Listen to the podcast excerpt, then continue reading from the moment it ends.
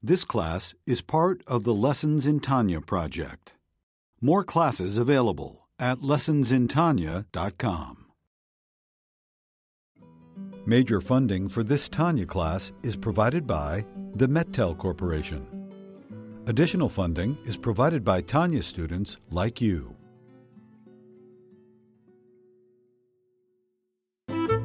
Lessons in Tanya.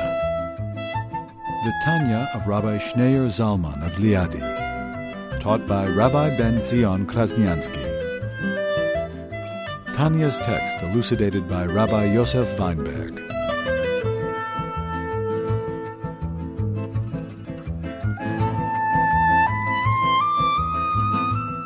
Page 357. This is letter number 20 of the 32 letters.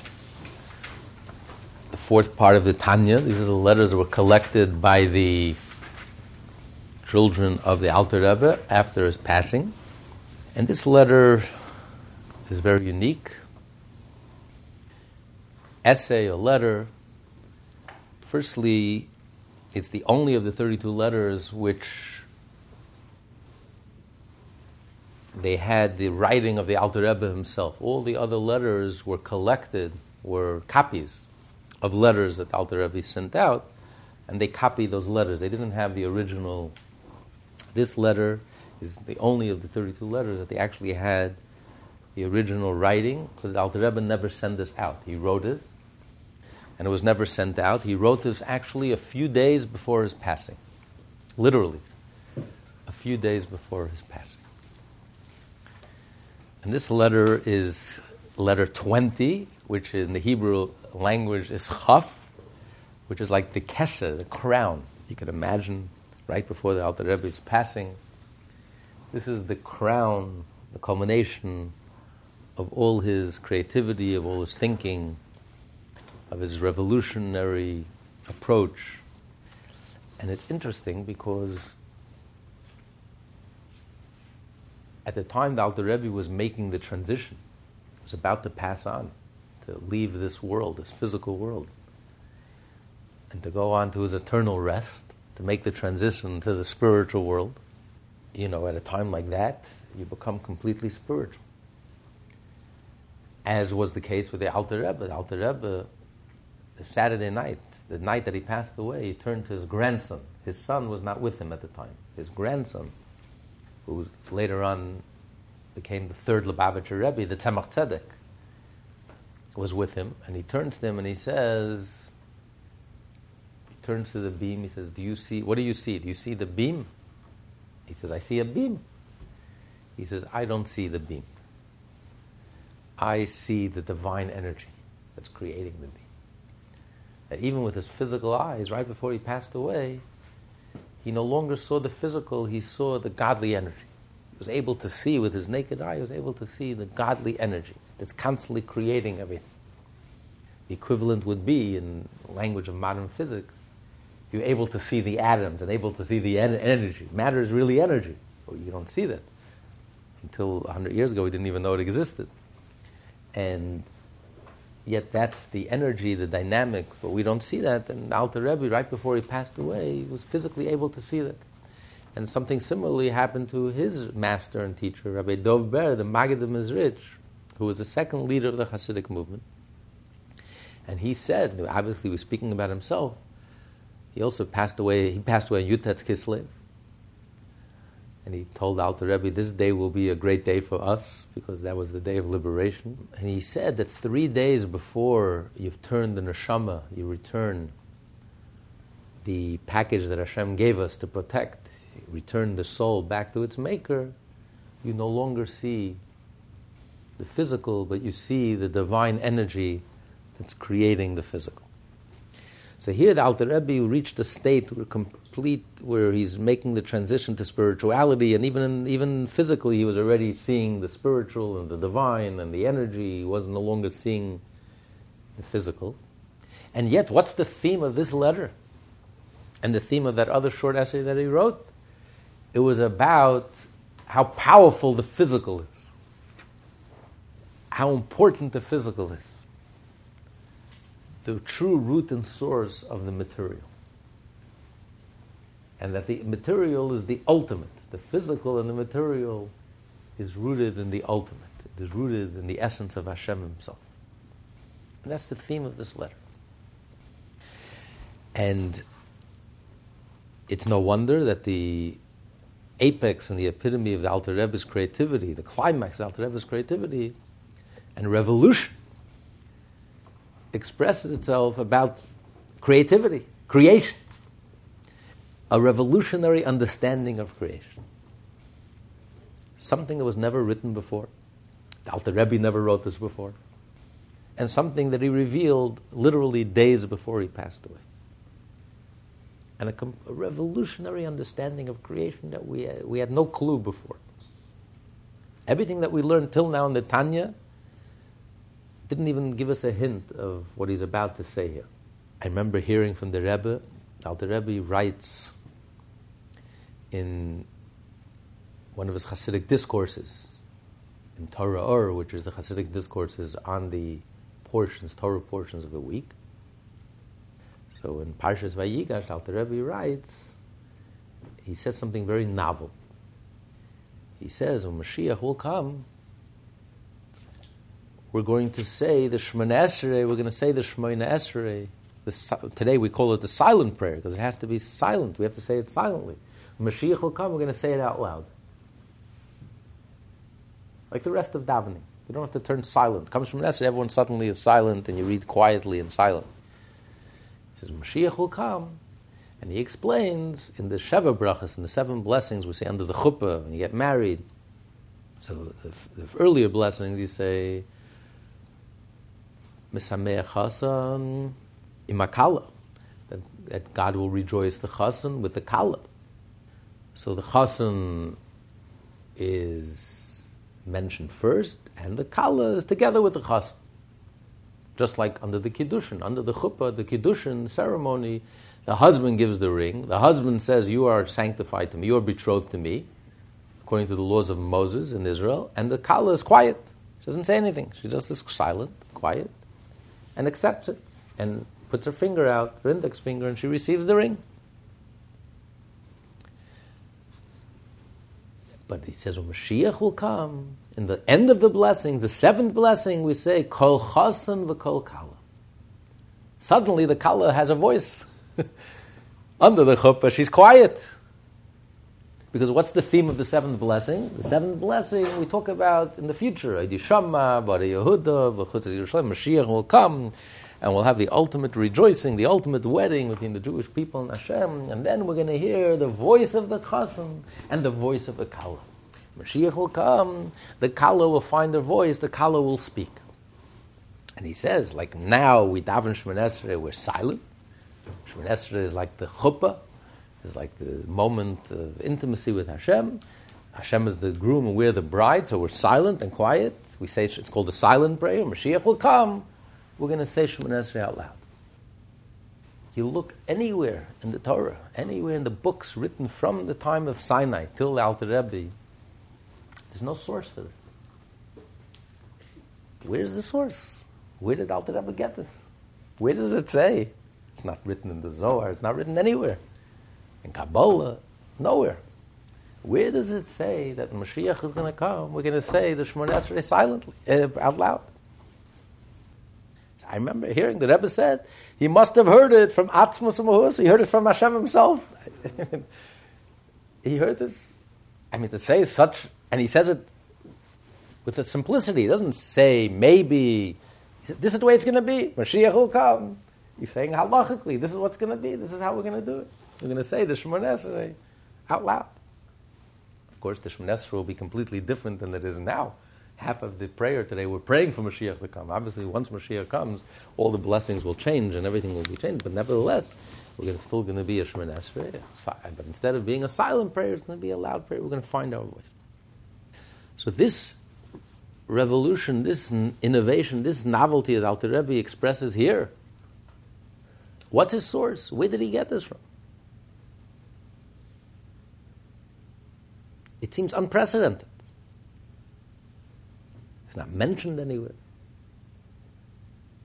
It's not hinted at anywhere. But Alter Rebbe must have heard it from, from the essence of Hashem himself, from Hashem himself. And the truth is that the Alter Rebbe prided himself. He called himself the grandchild of the, of the Baal Shem Tov. He once visited Mezherbuz, and he went to the Alter Rebbe, he went to the Baal Shem Tov's kever in Mezherbuz. That's where the Baal Shem Tov lived, and that's where he's buried. Rabbi Baruch Mezherbuz, who was the grandson of the Baal Shem Tov, he was the Rebbe in Mezherbuz. And you couldn't, to visit the cave, you had to first get permission from Rabbi Baruch. And Alter Rebbe didn't ask him for permission. He went, he went by himself. He went and visited. Rabbi Baruch got very upset. He says, how dare you come? It's my town. I'm the grandchild. I'm, and you can't just go into the Baal without my permission. So Alter Rebbe told him, you are the physical grandchild. I am the Baal spiritual grandchild. And so much so, when they arrested him the second time, and they had questions about Hasidus and very profound questions about Hasidus, and they arrested him. And um, so they asked Alter Rebbe, why did you take this upon yourself? You could have just said, I'm not Baal Shem Tov's chassid, I'm a chassid of Rabbi Dov Ber, the Maggid of Mezritch. You have any questions? Go to his grandson, Rabbi Baruch of Mezherbuz. He's a grandson. Um, now, he could have said, I'm a chassid of Rabbi Dov Ber. And it wouldn't be a lie. He wouldn't, he doesn't, you know, in the Talmud there's a concept, you can say something, if you're in a sticky situation, you, know, you can't tell a lie, but you don't have to tell the whole truth either. I'm a chassid of the Rabbi Dov Ber. Yes, of course, Rabbi Dov Ber was a chassid of the Baal Shem Tov, so being a chassid of Rabbi Dov Ber automatically makes me a chassid of the Baal Shem Tov. But nevertheless, he could have told the authorities, what do you want from my life? I, I never met the Baal Shem Tov in my life. What do you, you, have compl- you have arguments and complaints about what the Baal Shem Tov said. Go to his grandson. Where I'm, what do you want from me? I'm a chassid of Rabbi Dov Ber. But he answered, Alter Rebbe answered, I didn't want to be disconnected from the Baal Shem Tov. Even for a moment, even in namesake. I want everyone to know that I am his chassid and I am his grandson, his spiritual grandson. So ultimately, and we saw that in the Tanya. The second part of the Tanya, the Alter Rebbe starts right away. The whole second part of Tanya, Upirush Baal Tov, he starts out with the explanation of the Baal Shem Tov, how the divine energy is constantly creating the world. The first part of the Tanya, what's the name of the Tanya? Sefer Shel the average Jew, the simple Jew. This was the revolution of the Baal Shem Tov, who loved the simple Jew. And the Alter Rebbe was the first one to write a book whose hero was not the saint, but the simple Jew, the Bainim. Following in the footsteps of Baal Shem Tov, the Alter Rebbe didn't leave down to the, to the, to the dot. He followed the Baal Shem Tov. He wanted everyone to know he's a chassid of the Baal Shem Tov. And everything the Baal Shem Tov was into, he sacrificed his life to communicate the well springs of the Baal Shem Tov.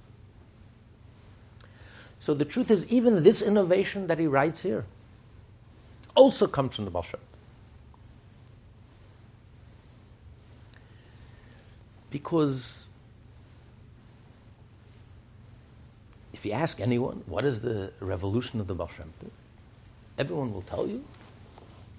The Baal Shem Tov taught that every Jew has a pintel yid, and every Jew has a holy soul and a holy spark, and every Jew is a piece of Hashem, and and therefore, you have to love every Jew with all your heart and all your soul unconditionally. No strings attached. And the Pintalit, how special the Jewish soul is. And you have to reveal the soul. You have to bring out the soul and reveal. Sometimes you have to dig a little deeper, but if you dig into each and every Jew, you'll find the living waters, you'll find the soul, you'll find the faith, you'll find all those hidden treasures. But the truth is, the Baal Shem revolution was much deeper than that, much more profound. And this was actually revealed by the previous Lubavitcher Rebbe. I, I don't know if we knew about this before. He, he in his Farbrengen, I think it was here in America actually, he quotes an, a, an interpretation of the Baal Tov, which seemed to be completely novel. I don't know if it was brought down before or earlier. You have to ask the uh, scholars and the experts. he comments on the Baal Shem Tov commented on the Psalm 107, which we say every Friday before on Mincha before Shabbos. Hoidul Hashem. We thank Hashem, and there it says. It talks about those who are hungry and thirsty, the four who have to give thanks to Hashem, thanksgiving for saving them. Those who sat in prison and those traveled in the desert and and those who talks about those who are traveling in the desert, they're thirsty and they're, they're, they're, they're hungry. They're hungry and thirsty. Nafsham behem. Their soul is about to faint. And Hashem saves them and rescues them and, and they survive that experience. And they have to give thanks to Hashem.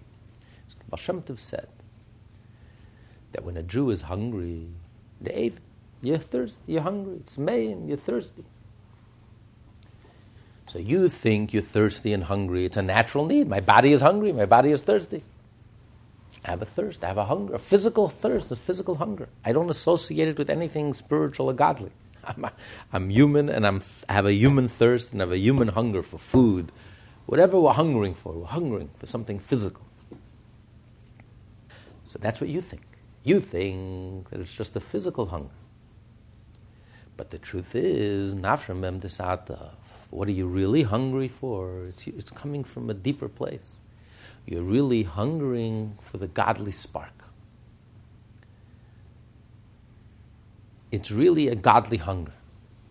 Something gets lost in the translation. You think that it's physical. But what's underneath it? What's the un- underlying that physical hunger? It's really a godly hunger. as the fourth Lubavitcher Rebbe, the Rebbe Maharash said, and this is the Hayom Yom of the third day of Tammuz, the day the Rebbe passed away, that when a Jew sighs, a Jew sighs, even for something physical, and you give a krech, a sigh, anacha, you think you're sighing for something physical, but the truth is that in that sigh, there's something very deep and very godly and very profound. You're really sighing. It's a, it's a spiritual brokenheartedness, a godly, it's a godly sigh. It's, it's really, your soul is yearning to connect with Hashem. So, this whole idea that the physical is really godly, that it's not the way it appears to be, it's the exact opposite of what it appears to be. that the physical is really godly. You know, this is something revolutionary. This is something completely counterintuitive. This is something we would never in a million years even suspect. That I'm physically hungry and you're telling me that that hunger is really a godly hunger? I'm hungering for the godly sparks. I'm sighing because of something physical and really I'm sighing for tshuva. I want to return to Hashem and my heart is broken. Where did you see that in the physical? I don't see that. It's just physical and material. This is not just that deep down our soul, we have a soul, our neshama, and our neshama is godly, and our neshama yearns for godliness, and we're the prince, and we yearn to connect. The Baal Shem revolution is much deeper than that. Baal Shem revolution. And as articulated by the Alter Rebbe in this powerful letter, written right before he passed away, and he articulates where this comes from. That the, the, the, what's so unique about the material and the material and the physical is rooted in the very essence of God. Ultimately, this also comes from Shem. As a true grandchild, he didn't veer one iota from the well springs of the Shem. But this was completely revolutionary.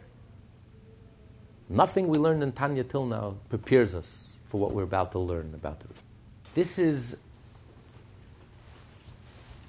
if you will,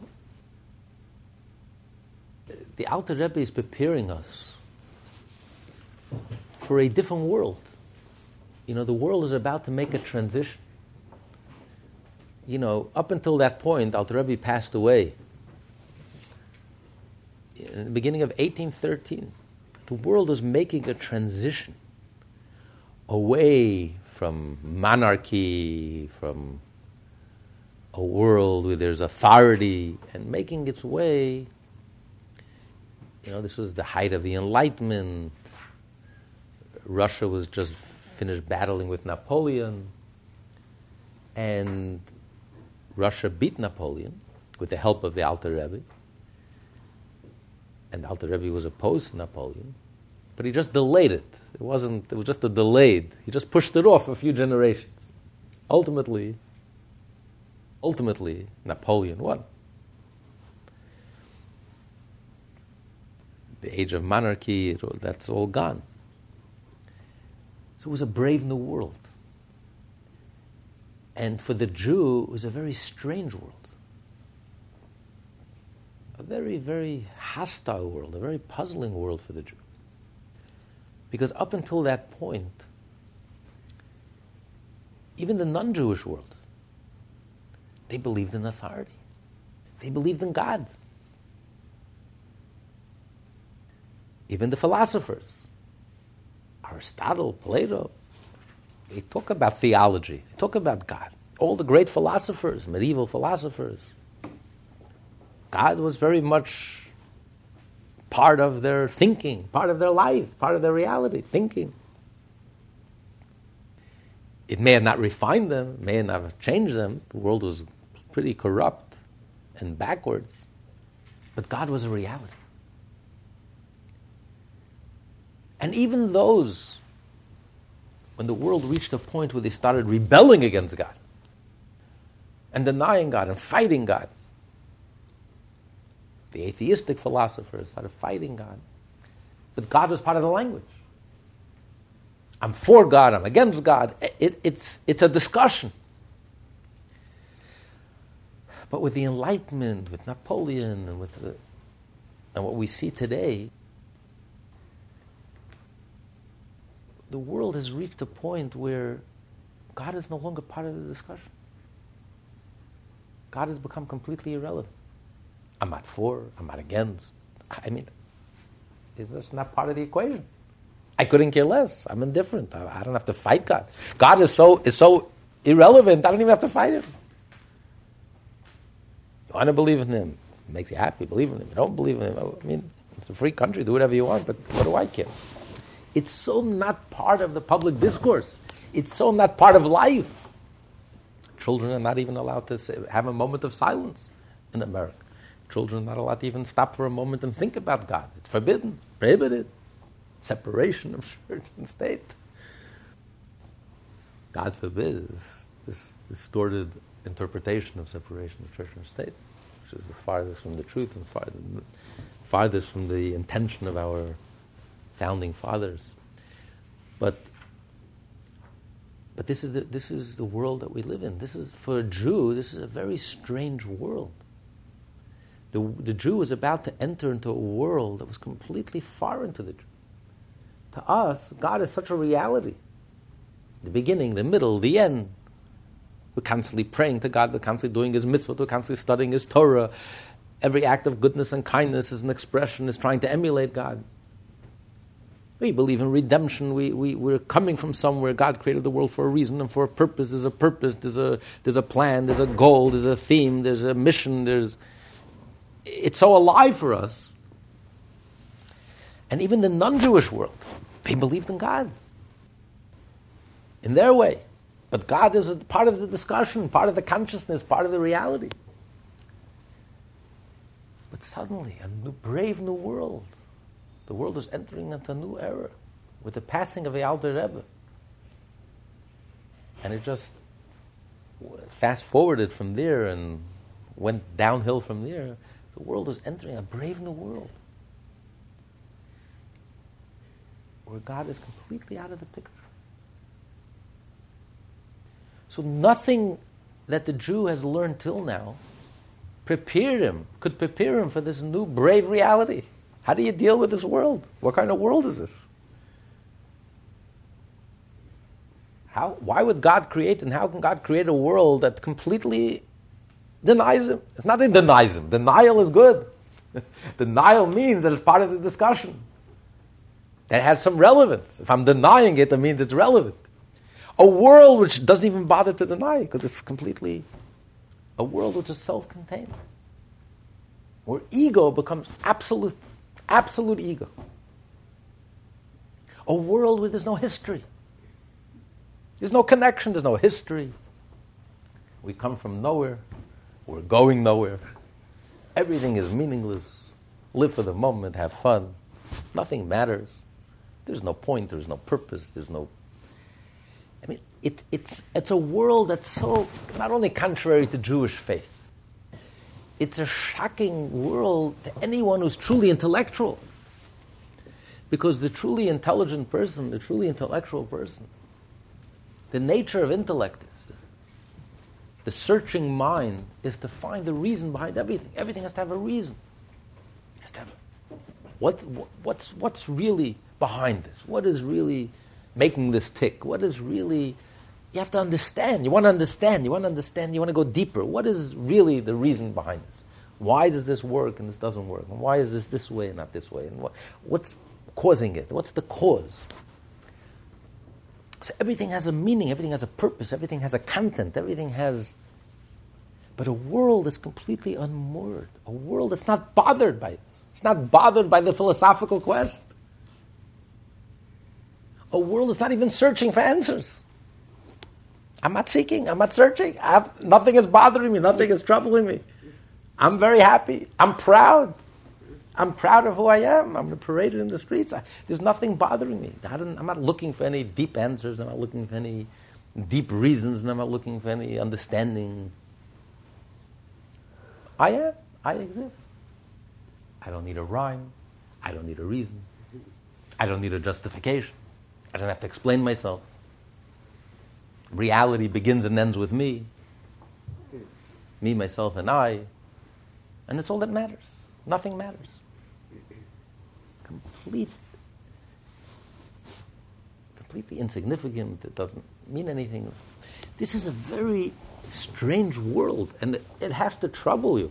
A person who's a really thinking person, a person who's who takes life seriously takes himself seriously takes life seriously,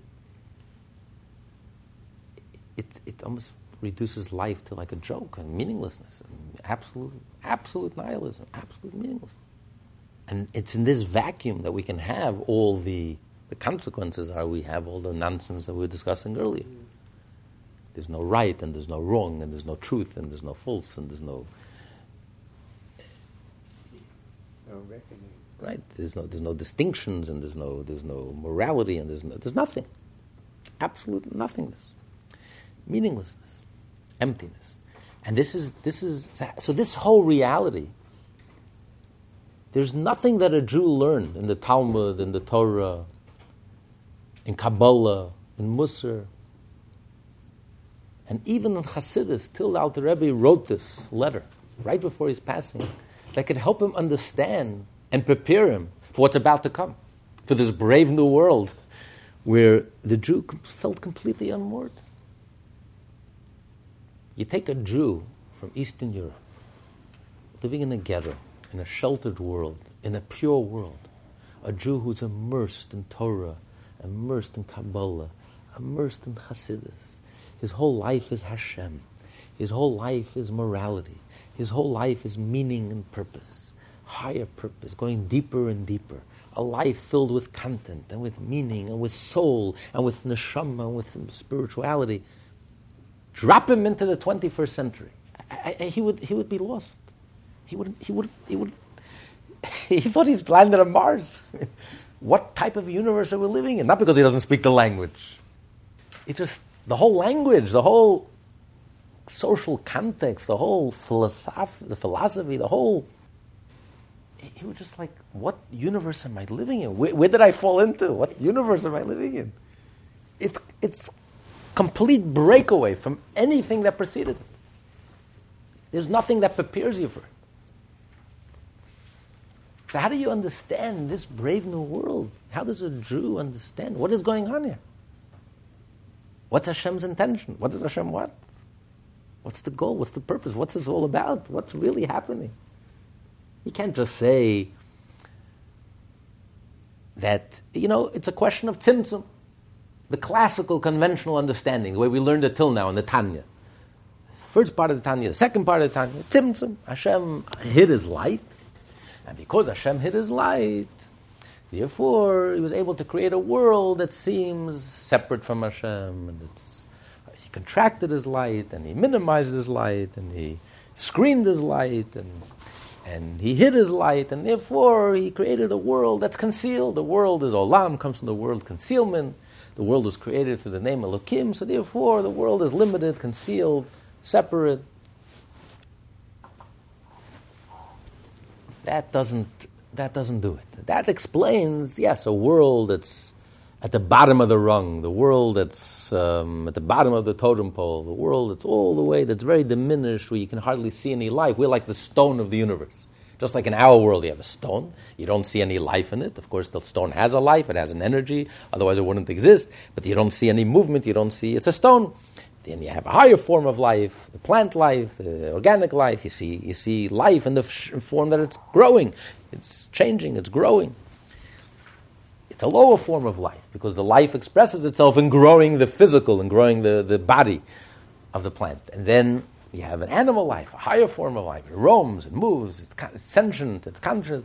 Then you have the higher form, the highest form of life, man. Man has imagination, man can think, man can wonder, man can question, man sees the whole picture, unlike the animal. And then you have the Jewish life, which is connected with Hashem and connects the whole world with Hashem. Okay, so we are the stone of the, of the, of the universe.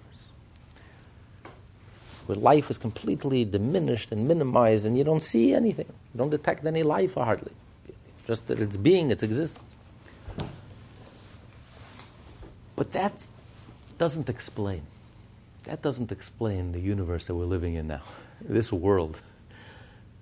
This zeitgeist, this whole zeitgeist, and the whole culture, and the whole universe that we're living in. It's almost like an alternative universe, completely disconnected, completely unmoored. A world that doesn't even question, doesn't even have any curiosity, doesn't even want to know where it comes from. You ask any five year old child, you see a painting. You think there's a painter? You see a book. You think there was an author who thought of this book, who wrote the book, wrote.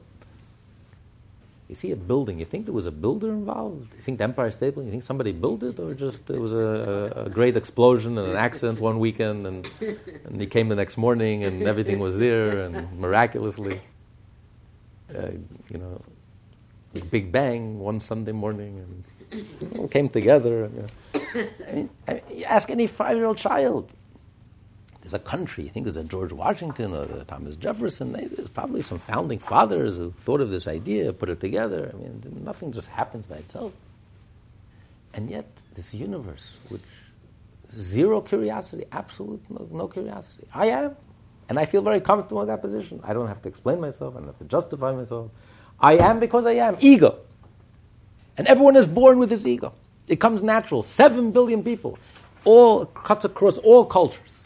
You don't have to go to school to be egotistical, be selfish, self centered. It's the most natural feeling in the world. As far as we're concerned, we always existed. We can't even imagine a time when we didn't exist. Maybe intellectually, philosophically, abstractly, but emotionally, psychologically, I am. This is reality. There never was a time that I didn't exist, and we can't imagine a time that I won't exist. That's why death is impossible. We can't accept death. It's so traumatic because we just can't, it's not possible. What do you mean I'm not going to exist? I'm going to stop existing. It just it can't be. I am, and I'm the center of the universe, and I am, my being is absolute, and I always was, and I always will be, and I'm self contained, and I don't need any justification, I don't need a rhyme, I don't need a reason. And that's it. And I'm very happy, I'm very comfortable with that. Emotionally feels very, very comfortable, very satisfying. I don't need, I don't, I'm not curious, I'm not looking, I'm not searching. And today we actually are very proud of being who we are, and we're not trying to change, and we're not looking to change, and we're, we're told, God forbid anyone should even suggest that you may change. God forbid, you'll probably be arrested if you even suggest to someone that maybe God, maybe you can change. And no, you have to be proud of who you are, You're the coarse, crass person that you are, and rigid person that you are, and stifling and stuck, and you are stuck, and we're going to celebrate your stuckness and be satisfied and happy and content and self smug. And eh, this is this is the zeitgeist. This is the culture today. Zero curiosity. What did what did Shimon Peres says? History doesn't matter. Nothing matters. There's no history. There's no past. There's no future. Just live for the moment. Nothing matters. Truth, reality, fact. Don't bother me. Don't confuse me with nonsense. It's all about getting your picture taken, getting a Nobel Prize. Nothing else matters. Getting my name, as long as you spell my name, just having, I should be in the front page of the paper. I'll cut corners. There's no morality. Nothing means anything. I'll do anything. It doesn't mean anything. We're just a blip in the universe anyway. What difference does it make? Have fun, live your life, enjoy life, and that's all that matters. I mean, this is, where does this come from?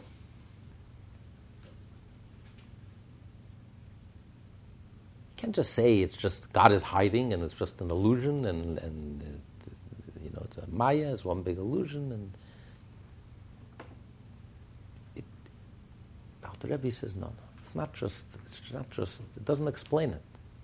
You can't explain this world that we're living in, this universe that we're living in, this whole culture that we're living in. And Alter Rebbe sensed it that this is the way where the world is going. This is the the new brave reality that's that's like a shock a shock to the system. We, we, we, a Jew, a Jew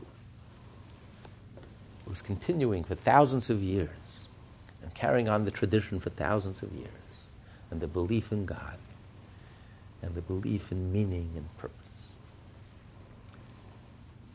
How, how do you deal with this reality?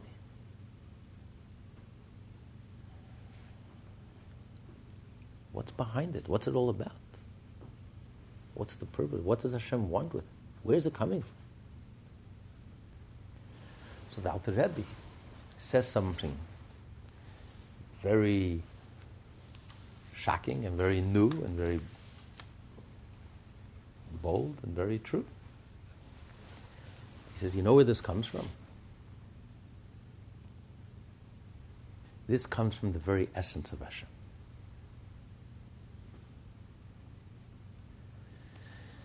Because the absolute essence of Hashem doesn't need any justification. Hashem is. Has no cause. There's no reason. Everything in this universe has a reason. Everything. Everything in this universe has an origin. Nothing just is. There has to be a reason why it is. Every student has a teacher. Every effect has a cause. There's a precedent. You see light, there's a sun. Everything has an origin, a root, a source, a reason to justify its existence, why it's here. Nothing just is. With one exception Hashem. Hashem, that's the definition of Hashem. He doesn't have a cause, he doesn't have a reason, he doesn't need a reason. He just is. He's an absolute being. His being is something we cannot fathom, we cannot even begin to fathom. Hashem just is. And it's Hashem who created the physical, the material. This sense of ego this sense of absolute being, which is exactly the way we feel. That's how the ego feels. The ego is like an absolute being. We exist. We always had existed. We always will exist. We don't need a reason for existing. I don't need any justification. Where does this feeling come from? It can't come from the universe because there's nothing in the universe that feels this way. Everything in the universe has a reason. You can't give what you don't have. Even the divine energy with which God creates the world. Hashem creates the world with His light. Well, Hashem's light also has an origin. Hashem. So you can't give what you don't have. So where do we get this feeling of absoluteness, of ego? Where does ego come from? It doesn't fit with the whole universe, it doesn't fit with the divine light and infinite light, where does it come from?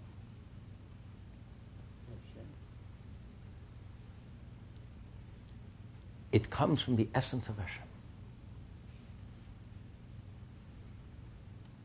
Hashem is absolute. And where did he invest himself, so to speak? Where did Hashem invest his essence? In the physical, in the physical world. Because this is the most powerful drive and force of everything that exists in the physical world. What is the most powerful drive in this world?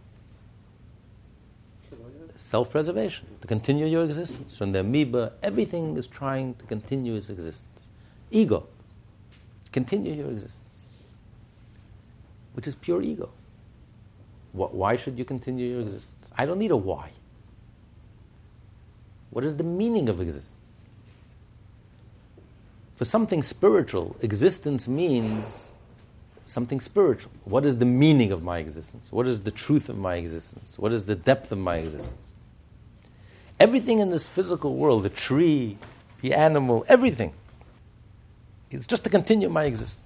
I should continue existence, extend my existence, broaden my existence. Not to go deeper and have a greater content and a greater truth. No, to physically extend my existence. I should continue to live another day. I should continue my existence. I should. Why? What? When? Where? I don't need a why. That's just being, just existing. For no reason, just being and just existing. That's the motivation. That's the ultimate motivation, the ultimate drive. Ego. Where's this coming from? It's so contrary to the whole universe, which is about spirituality, truth, content, meaning, purpose, why, answering the question why. Here we have a world which seems to be completely self contained. Doesn't need any why, doesn't need any justification. I don't need any reason, rhyme or reason. I exist because I exist, and I want to continue my existence, and I will do anything in my power to continue my existence and I can't contemplate my not being and my not existence. I can't contemplate death. I can't contemplate it. It's tragic.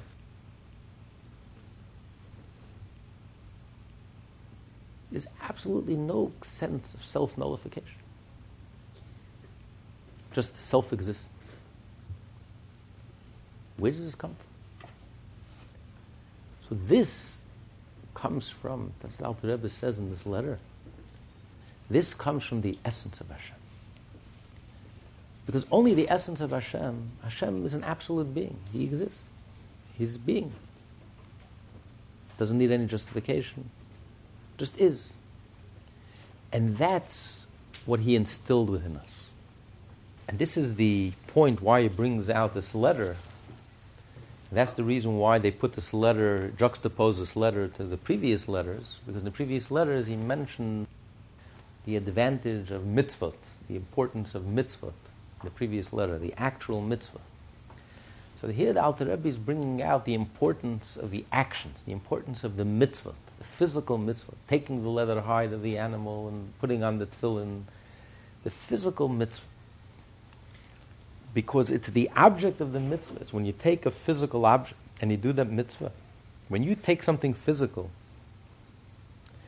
the physical object is rooted in the essence of Hashem. More so than the soul, more so than the angels, more so than even the infinite light. Because the infinite light is infinite, but it has a beginning, it has an origin. It comes from Hashem. Hashem is like the sun, and that emanates light. Hashem emanates from within himself a light, godly light, infinite godly light, but it has a beginning, it has an origin. Only Hashem has no beginning. Not only is Hashem infinite, Hashem has no beginning. There's no origin. Hashem is. The only one who has this, has this quality, understands what it means to have no beginning. There's nothing in the universe, and not even the infinite light, that understands what that means not having a beginning. The only ones who understand what it means not to have a beginning, to understand what it means to be God, is us in this physical. world that we live. It's the physical object that just exists. No justification, no rhyme, no reason, no explanation. I am. I'm here. Why are you here? I'm here, period. And I'm going to continue to be here. I'll do everything in my power. Self preservation. That's the driving force, that's the motivating force behind everything that exists in this physical world. I don't need a rhyme, I don't need a reason. No justification. This is godlike. This is absolute. This can only come from Hashem, who's absolute. So we are the only ones who know what God looks like. And that's why this physical world is the ultimate world. That's why the mitzvah, the deed, the physical mitzvah, the arm that's doing the mitzvah, and the object with which you're doing the mitzvah is the ultimate. Much more than the spirituality and the meditation and the intent and the love and the sophistic. It's the physical doing the deed, the getting the mitzvah done, the action. And that's why Hashem created this world that we're living in. This whole zeitgeist and this whole world that we're living in now, which seems to be so foreign and so alien and so strange to anyone with a philosophical bent or anyone with any sense of spirituality, any sense of truth, any sense of reality, any sense of depth and you, we're living in a world that's the antithesis, seems to be the antithesis of all of that. And yet, we understand where it's coming from, where this is coming from. That Hashem invested His absolute essence in this world, in the physical world, in the world that we're living. in this whole milieu that we're living in today. This is the ultimate expression of Hashem's absolute essence. And therefore, that's the reason, that's the purpose why Hashem created the world this way and why Hashem, the world that we're living in, is to discover the absolute essence of Hashem. The absolute independence of Hashem, the absolute being of Hashem. And this we can only learn from our ego. So only a world which is so egotistical and so divorced and disconnected from history, from past, from anything higher and meaningful, there's so much potential in this world. This is a world in which we can discover and connect with Hashem's essence. And that's the purpose. Ultimately, the purpose is Hashem, not God forbid we should remain egotistical, and, but to realize that this is the ultimate stepping stone to touching the essence of Hashem, touching the divine essence through the physical, through this world. So it's ironic that the Alter Rebbe, right before he's passing on and making the transition into the spiritual world, what's his revolution, his ultimate revolution, his climactic revolution? his peak revolution is that it's all about this world. And it's all about the physical. And it's all about the material. And this is the ultimate. And this is where it's at. And this is what it's all about. And this is the ultimate opportunity that we have to do the mitzvah. When the Hasidim saw this, the previous Lubavitcher Rebbe said, well springs of, of, of understanding and insights opened up for the Hasidim. And they learned a whole new appreciation for this world. Because up until this point, we looked at this world with great disdain. It's a false world, it's a superficial world, it's a stone. There's nobody to talk to, there's nobody home. It's, so discouraging, it's so, it's so skin deep and superficial. And anyone who has content, anyone who's looking for truth, anyone who's spiritual, anyone who is meaningful, anyone who has depth, anyone who has a brain, eh, you know, you have to reject the whole. And suddenly, by learning this letter, it created a whole, it's a whole new world. Suddenly we have a tremendous respect. We understand what's going on. We understand the opportunity that we have. This world is the ultimate expression of Hashem's essence. which is only known to us in this world. The angels, the higher realms, even the higher sfirot, even the divine sfirot, even the infinite light doesn't know what God looks like. We know what God looks like in this world, in this physical world, the soul and the body, in the in the physical, in the coarse, in the crass, in the material. Suddenly, it's a whole new world.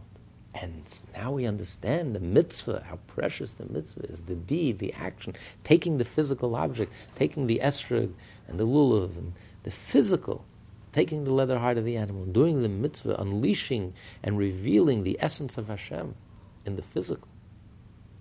This is, wow, this is completely revolutionary. You know, it shifts, instead of the focus being on, this, on the meditation and the spiritual and the, the subtle, and we realize how precious the physical is. So next week, please God, we'll start the letter. This class is part of the Lessons in Tanya project. More classes available at lessonsintanya.com.